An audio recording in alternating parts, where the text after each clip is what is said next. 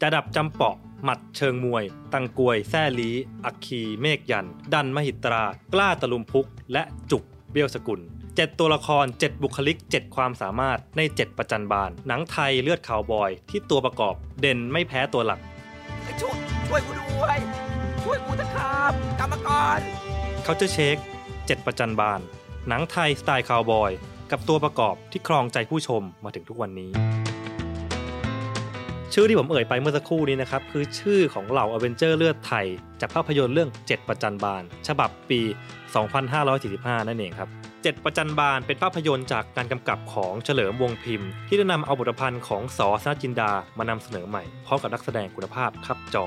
เมื่อได้เห็นหนังที่มีตัวละครหลักทั้ง 7 ตัวนะครับ ก็อดไม่ได้ที่จะนึกถึงหนังชั้นครูอย่าง The Magnificent Seven หรือว่า Seven Samurai ของอากิระคุโรซาวะนะครับ ที่มี concept คล้ายคลึงกัน แต่นอกจากนั้นแล้วนะครับ แม้ไม่ได้ใส่หมวกคาวบอย ไม่ได้ขี่ม้าไล่ยิงกัน ไม่ได้อยู่ในยุคศตวรรษที่ 19 เนี่ย แต่เมื่อเราได้ดูเจ็บประจันบาลแล้วเนี่ย ก็อดไม่ได้นะครับที่จะนึกถึงหนังประเภท Spaghetti Western ครับ Spaghetti Western นะครับ ถ้าให้นึกภาพง่ายๆ ก็ต้องนึกถึงงานของเซอร์จิโอเล o อนอย่าง The Good The Bad The Ugly นะครับ j จ n โกของ Sergio Corbucci หรือจะเป็น d e c o m i t i n i t y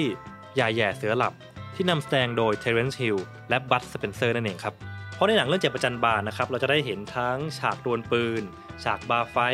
sequence ฉากบู๊ยาวๆมันๆและฉากเท่ๆจนต้องขนลุกกันเลยทีเดียวครับไหนจะเป็นเพลงประกอบที่เป็นเสียงผิวปากคู่เคียงไปกับเสียงกีตาร์ยิ่งทำให้ภาพยนตร์เรื่องนี้มีกลิ่นอายของหนังคาวบอยมากขึ้นไปอย่างปฏิเสธไม่ได้เลยแหละครับ ซึ่งความสนุกและเสน่ห์ทั้งหลายนี้นะครับก็ได้หลอมรวมกันจนทำให้เจ็บประจันบาน สามารถครองใจผู้ชมอย่างไม่น่าแปลกใจนัก แต่ถ้าพูดถึงการครองใจผู้ชมนะครับคงไม่พูดถึงเขาคนนี้เป็นไม่ได้ครับ ผู้กององค์อาจไหลเอาไป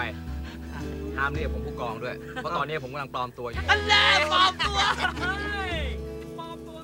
หากความสามารถพิเศษของจะดับจำเปาะ คือความยิงปืนแม่น ของหมัดเชิงมวย คือแม่ไม้มวยไทย ดังนั้นนะครับความสามารถพิเศษของผู้กององอาจอันไร้ใครเทียบเนี่ยก็คงหนีไม่พ้น ความชำนาญเส้นทาง การปลอมตัว และการขายปลากิมไข่เต่าครับ ถึงจะเป็นตัวประกอบที่ไม่ได้มีส่วนสำคัญอะไรต่อเรื่องขนาดนั้น แต่ผู้กององอาจก็ถือว่าเป็นไฮไลท์ของภาพยนตร์ที่ผู้ชมต่างเฝ้ารอให้เขาปรากฏตัวเลยแหละครับ แน่นอนนะครับว่ามีคนไม่น้อยเนี่ยอยากจะเห็นภาคสปินออฟของผู้กององอาจไปเลย เราน่าจะได้เห็นฉากปลอมตัวเนียนๆกันหลายฉากเลยแหละครับ ไม่บ่อยครั้งนะครับที่เราจะได้เห็นภาพยนตร์ไทยแบบนี้ถูกสร้างสรรค์ออกมา ผมเองก็เป็นอีกคนหนึ่งที่เฝ้ารอ ผลงานแบบนี้ถูกสร้างสรรค์ออกมาอีกครั้งหนึ่งครับ และนี่คือเรื่องราวของเจ็ดประจันบานนะครับ หนังไทยสไตล์คาวบอย ที่ยังคงความบันเทิงมาถึงทุกวันนี้ หากสนใจเรื่องราวแบบนี้อีกนะครับ สามารถติดตามได้ที่ Culture Shake ในทุกแพลตฟอร์มของ The People สำหรับวันนี้ สวัสดีครับ